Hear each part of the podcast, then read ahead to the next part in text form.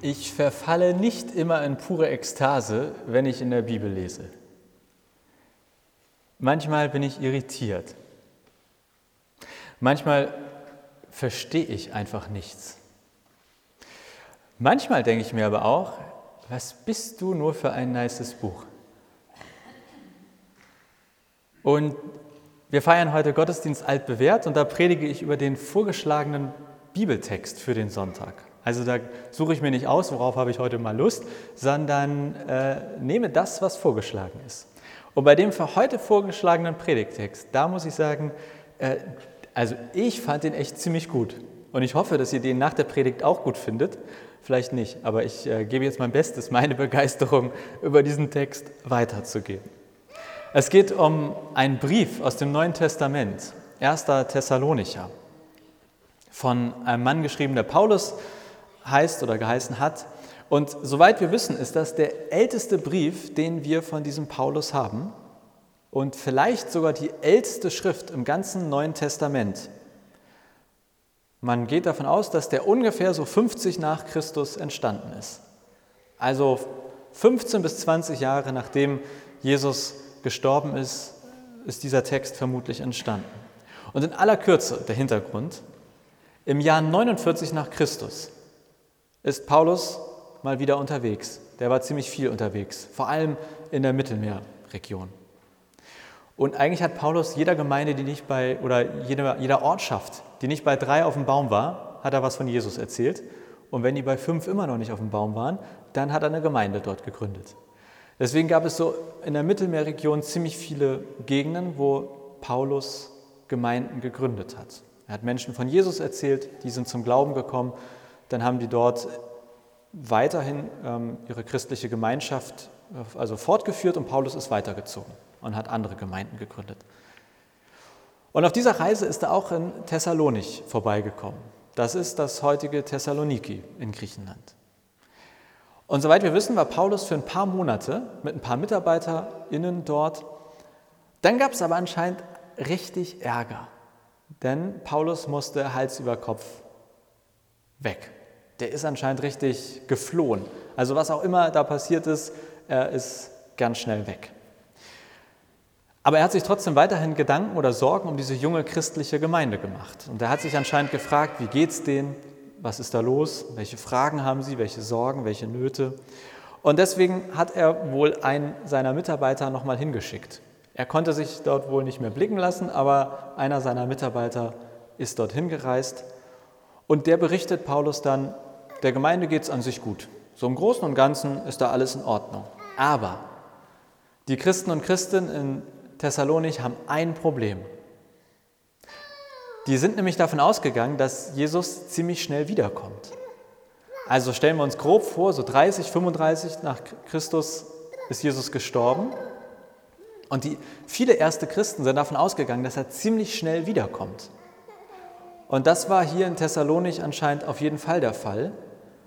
Und jetzt merken die so langsam, naja, ist ja irgendwie schon ein bisschen Zeit vergangen, wann kommt er denn wieder? Und es sind schon erste Christen und Christen gestorben in dieser Gemeinde und das hat sozusagen diese, diese Hoffnung total durcheinander gebracht, weil jetzt wussten sie nicht, was passiert denn mit denen, die gestorben sind. Jesus ist ja noch gar nicht wieder zurückgekommen. Das hat sie ziemlich ähm, ja, bekümmert. Jesus sollte doch schneller wiederkommen. Und Paulus antwortet jetzt in aller Kürze der Gemeinde und sagt, macht euch mal nicht solche Sorgen. Wenn Jesus wiederkommt, dann werden auch die Verstorbenen wieder auferweckt. Das macht gar keinen Unterschied, ob ihr dann noch lebt oder ob ihr schon vorher gestorben seid. Und Paulus sagt auch, aber wo ich schon mal dabei bin, übrigens, niemand kann wissen, wann Jesus wiederkommt. Der wird wiederkommen wie ein Dieb in der Nacht, also unerwartet, überraschend. Man wird nicht da sitzen und sagen, 5, 4, 3, 2, 1, zack, da ist er, sondern unerwartet. Und deshalb sagt Paulus, weil wir nicht wissen, wann Jesus wiederkommt, ist es wichtig, dass ihr jederzeit vorbereitet seid und so lebt, wie es Gott gefällt. Und damit sind wir beim heutigen Predigtext. Denn Paulus hat da für die Christen und Christen in Thessalonich ein paar Vorschläge parat. Was heißt das denn, so zu leben, wie es Gott gefällt? Was heißt das denn, bereit zu sein? Und ich habe das versucht zu ordnen in vier Teile.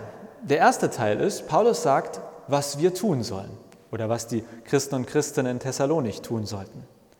Im zweiten Teil sagt Paulus, warum wir das tun sollen können. Also warum können wir das, was wir da tun sollen?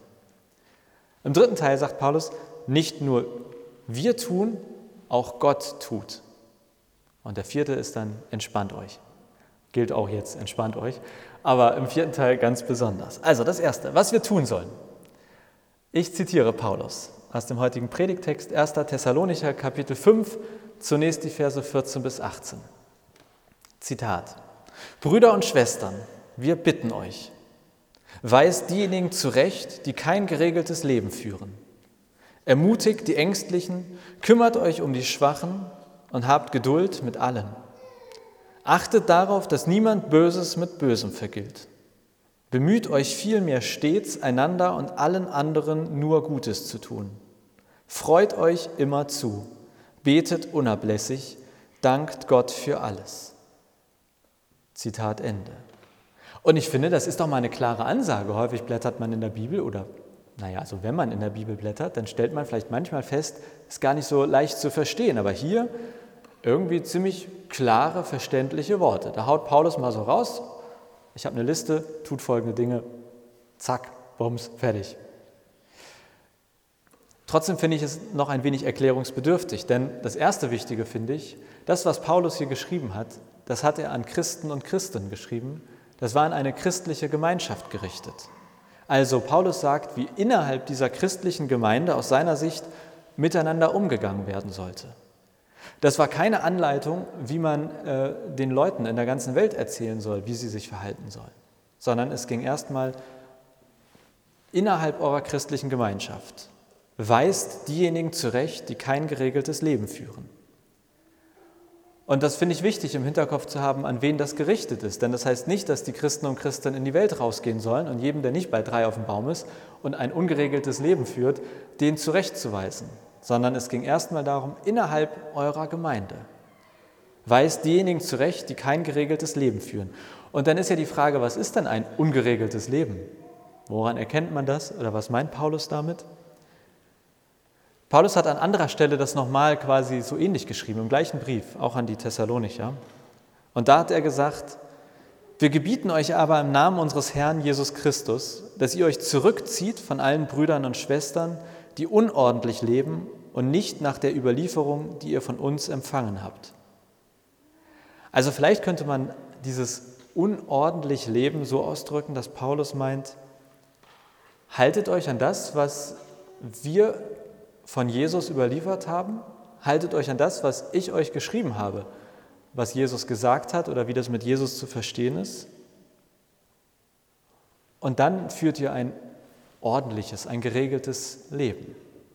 Also nochmal, es geht hier nicht darum, dass Paulus Christen und Christen sagt, geht raus in die Welt und weist alle Menschen zurecht, die irgendwie aus eurer Sicht nicht geregelt oder unordentlich leben, sondern er sagt, innerhalb eurer christlichen Gemeinschaft erinnert euch immer wieder gegenseitig daran, dass es für euch und eure Gemeinschaft das Beste ist, wenn ihr euch an das haltet, was ihr in den Schriften so findet. Das war damals natürlich noch nicht das ganze Neue Testament, sondern viel alttestamentlich und das, was Paulus ihnen mitgeteilt hat.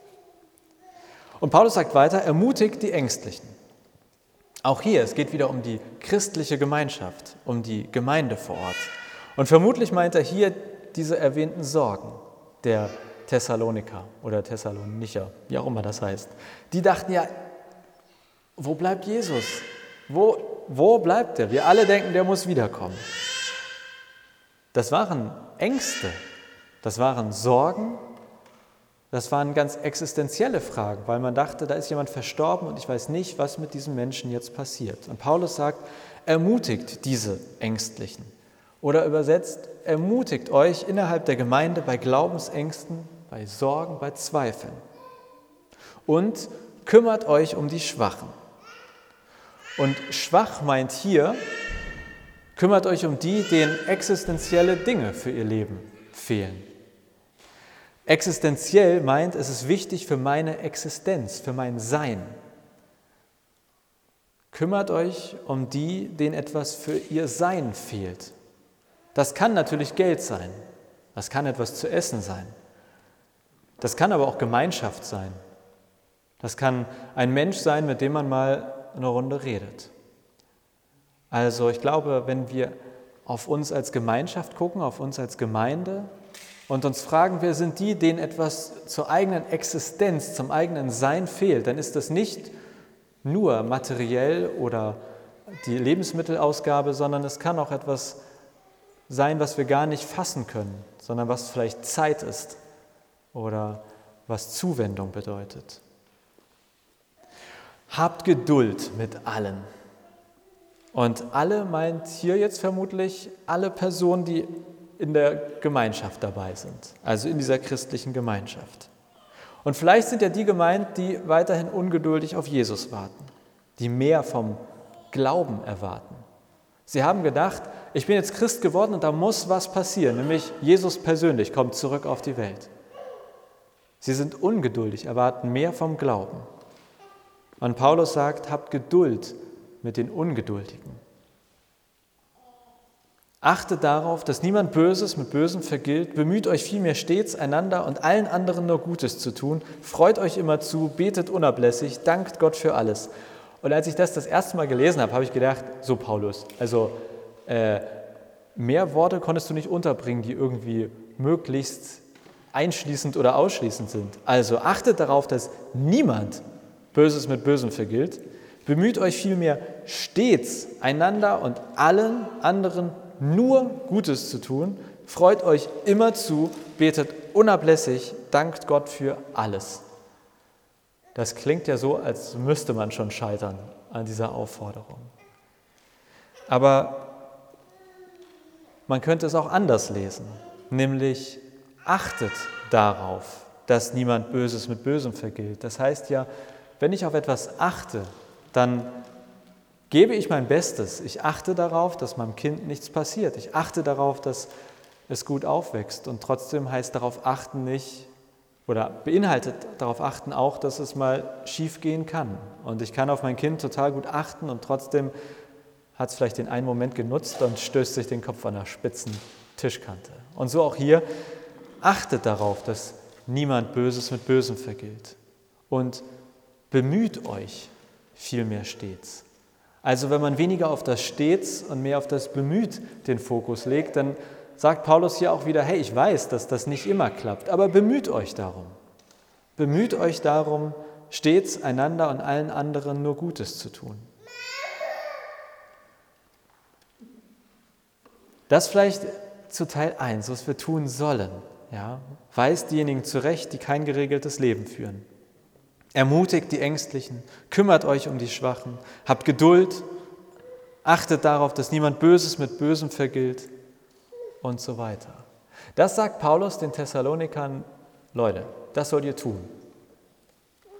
Und dann kommt Teil 2, warum wir das tun sollen können.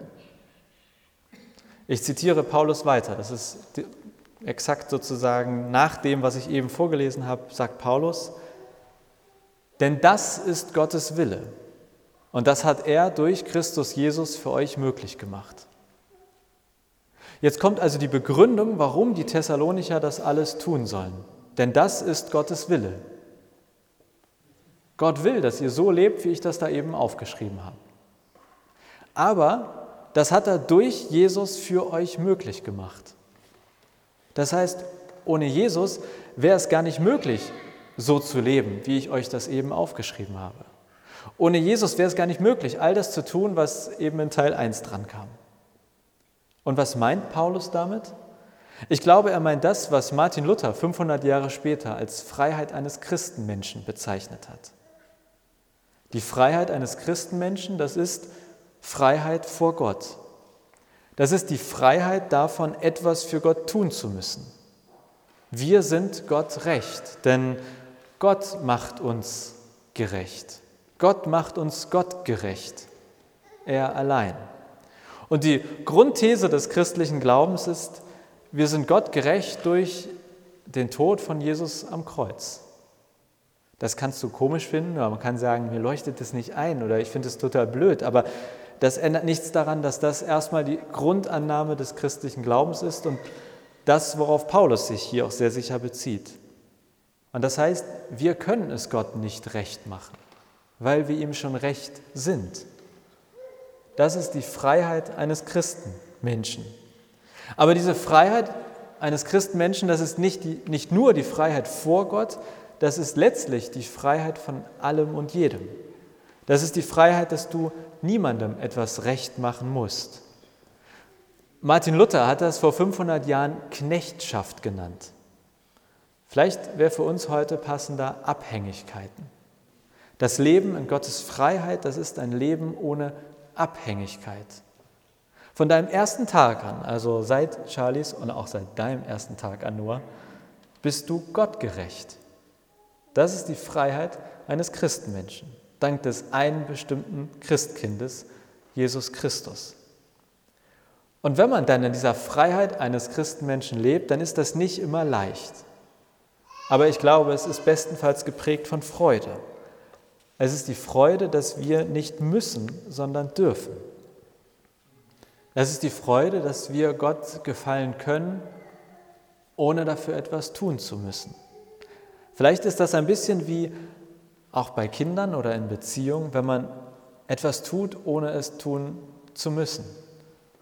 Man bringt vielleicht seinem Mann oder seiner Frau einen Blumenstrauß mit, weil man denkt, ich möchte einfach eine kleine Freude machen. Nicht, weil mir das aufgetragen wurde, nicht, weil ich muss, sondern weil in mir eine Energie ist, die gerne etwas Gutes tun möchte. Vielleicht ist es die Energie, warum man mit den Kindern zum zwölften Mal zum Flughafen fährt und sich startende Flugzeuge anschaut oder irgendetwas tut, wo man selber denkt, also eigentlich haben wir das doch genug gemacht. Aber in einem ist die Energie, die sagt, ich möchte alles für das Wohl meines Kindes tun. Nicht weil du musst, sondern weil du kannst, weil du darfst und weil du willst. Voller Freude und in Freiheit.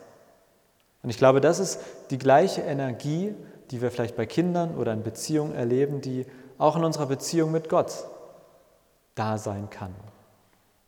Wenn wir Gott gefallen wollen, ohne es zu müssen.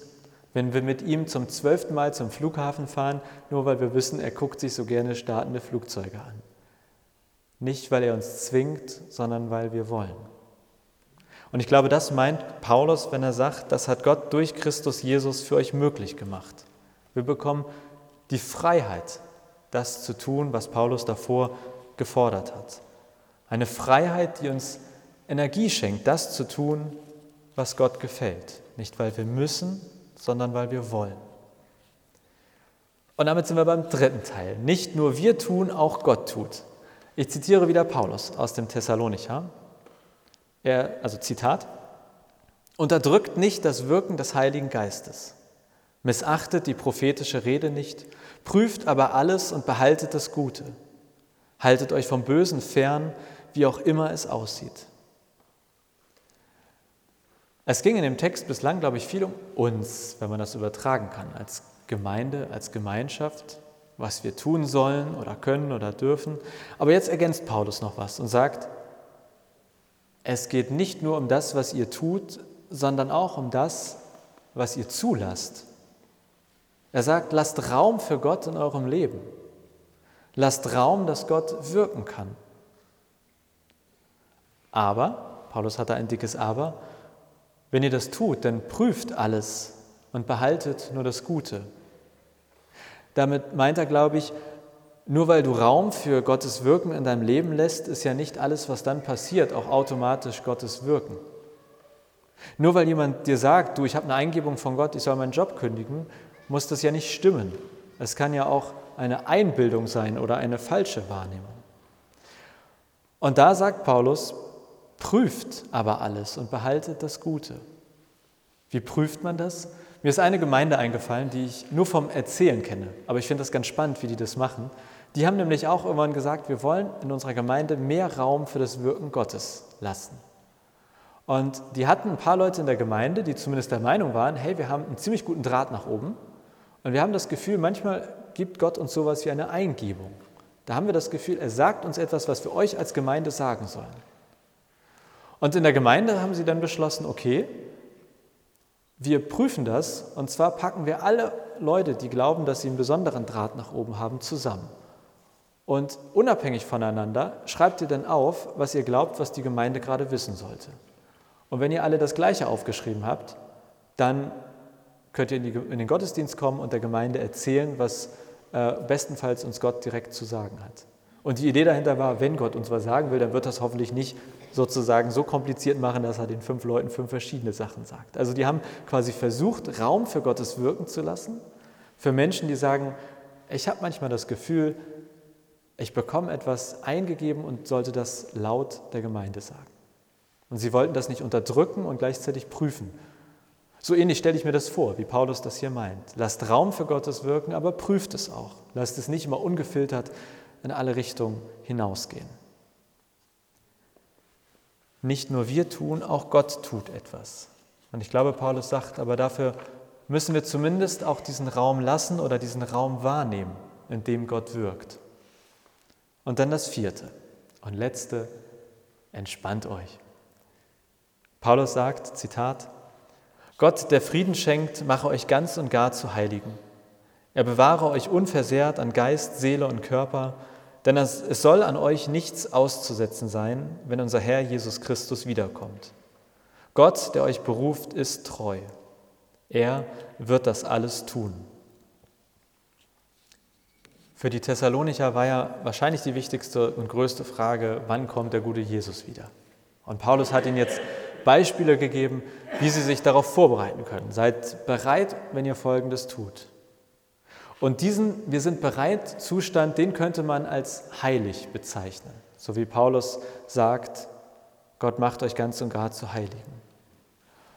Und was ich aber an diesem Ende des Predigtextes, des Bibeltextes so schön finde, ist, dass Paulus eigentlich sagt, wer macht euch zu Heiligen? Gott.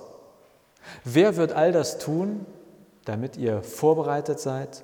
Gott.